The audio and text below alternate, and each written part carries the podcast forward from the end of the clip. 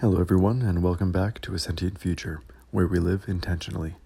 This is episode 67 and builds on the last couple of episodes where I talked about, uh, namely, the big idea that I had as it related to version 2.0 of the sentient worldview, and noticing that we, uh, as people and different objects, are more so processes than we are things.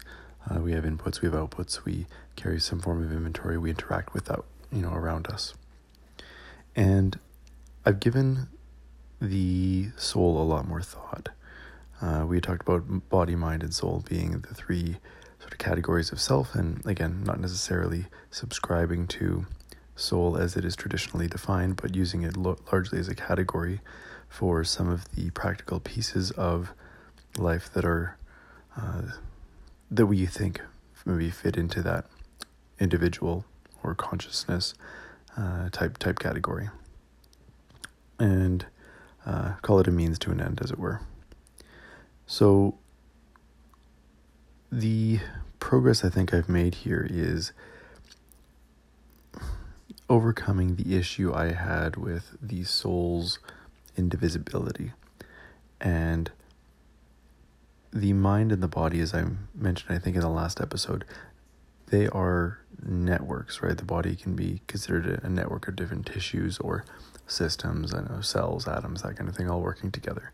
Uh, the mind, a network of uh, knowledge, effectively, of uh, different synapses and neurons all working together, uh, ideas that are connected to one another and trigger you know different memories because they're they're linked or they were stored that way.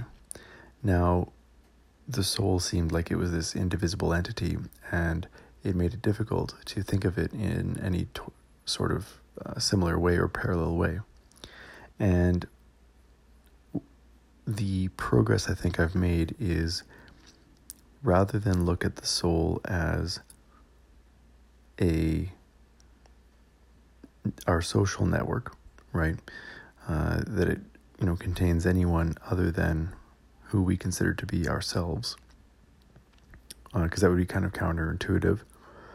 Um, that it is in fact our sense of self at different time periods, or rather, it is the social network we have with ourself at different time periods.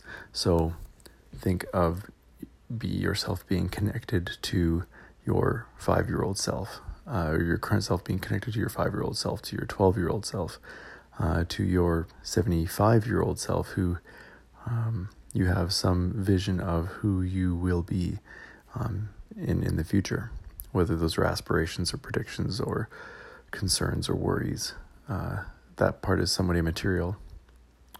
But when we look at our soul as a network of as a social network that we have with ourself at different time periods then a lot really fits nicely and it becomes quite practical um, in particular uh, we have the concept of having a relationship with ourself right? Ideas like self love or self loathing. Uh, these are things obviously that can t- be taken into the context part of the sentient worldview, the second skill. Again, we're still sort of talking about the first one, the sensing self. But from a relationship standpoint, you know, we can create joy in other people's lives. We can earn trust. And joy and trust, at least per Plutchik's emotional model, uh, yield love.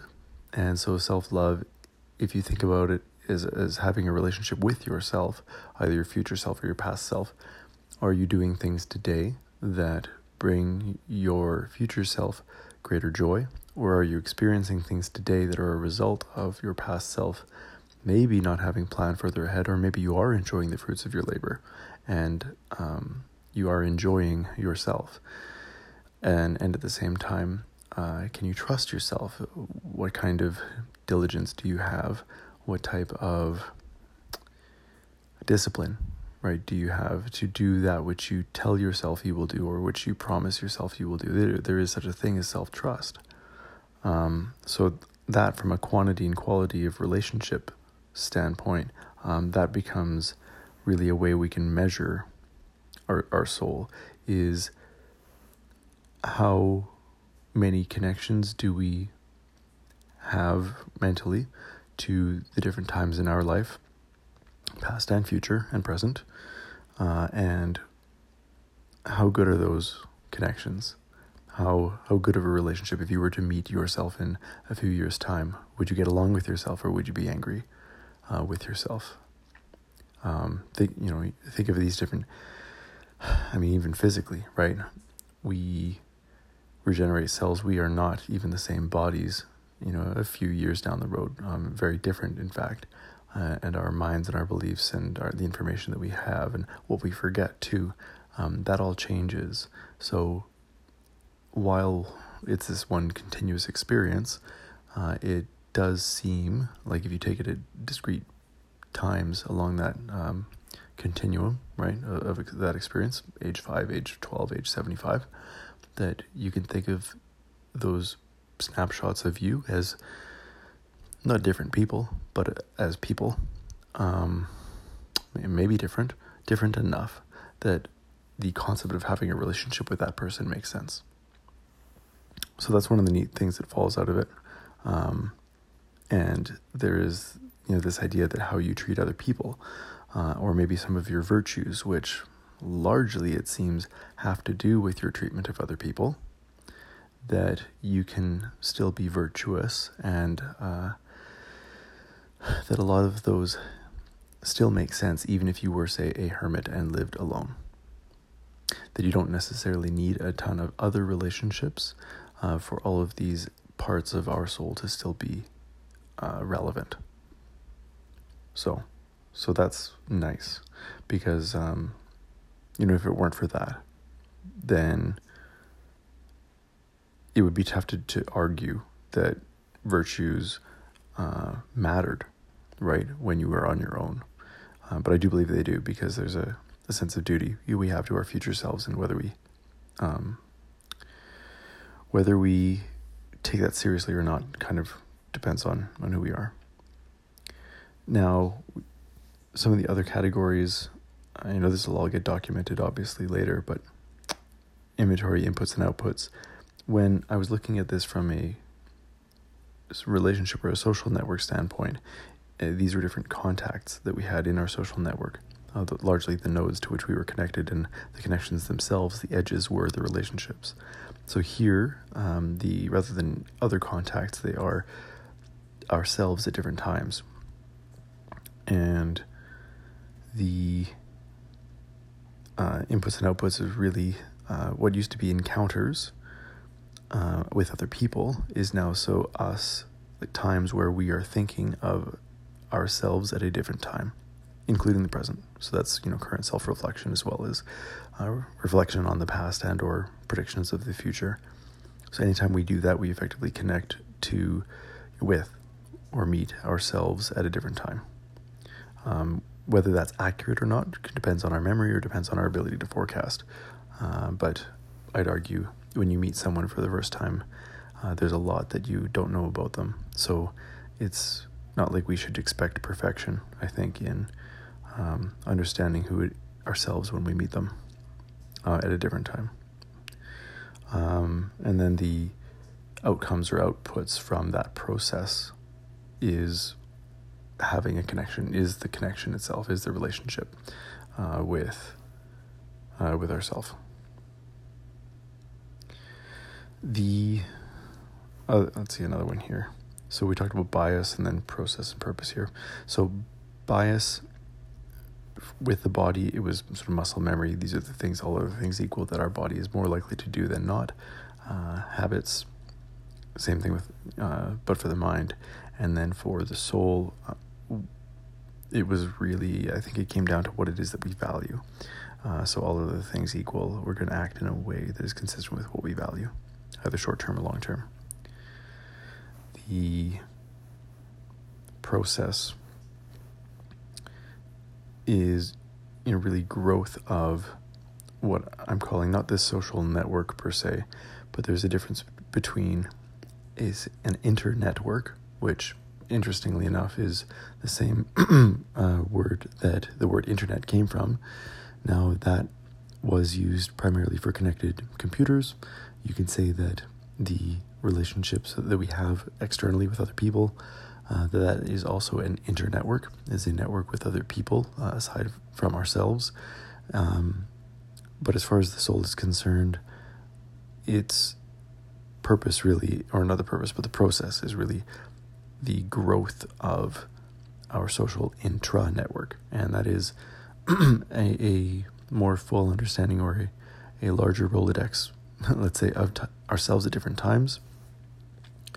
and what that really does then is if we get to know ourselves either in our past, either through journaling or in our future, uh, as in terms of really forecasting well and thinking about our ambitions and how we're going to get there, then we start to know these many versions of ourselves throughout our, our life, regardless of what point we are currently in, which is, I guess, the present at all times.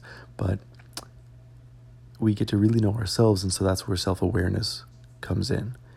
It is both an awareness of who we are, what our mind and bodies are currently doing, as well as what our minds and bodies were doing and will be doing um, in these different time frames, right? So with these other uh, versions of ourself. And so I think when that is consistent with the theme or the, the spirit of, of self awareness as I understand it, and that the point of self awareness really is to not do things that aren't consistent with what your future self will be unhappy with. And if you've given concerted thought, if you've tried to meet your future self by making predictions uh, and or aspirations, setting goals, strategies, that type of thing, then I think you are in a much better place uh, to have the power, anyways, to act today in a way that is going to bring your future self joy or sustain joy, call it fulfillment. So I, I see that as as where the self awareness fits in. The purpose of the soul, um, rather than being, uh, well, I haven't talked about the other ones so much, but is largely around self actualization. So is that, you know, achieving our, our vision, our mission, our legacy uh, for our life? Um, what do we aspire to be or do, or meet, or love, or that type of thing? Um, I'll end it there for now. Um, but I just wanted to share, I guess, the good news that I think I've overcome this hurdle of parallelism and trying to get over the fact that the soul seemed indivisible, the self seemed indivisible, and or not the self, but, but the soul, anyways. And I think I've overcome that in a useful way, in a practical way, um, by thinking of ourselves at different times in our life, both past, present, and future, as slightly different people that are worth knowing, um, worth remembering, worth uh, trying to understand or being empathetic towards, um, so that we can act accordingly today in a way that does right by them in the same way that we might do right by uh, others um, that are not ourselves.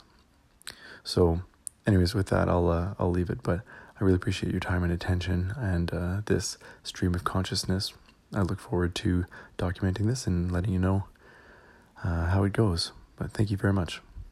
Take care. Until next time, live intentionally. Sentient Future out.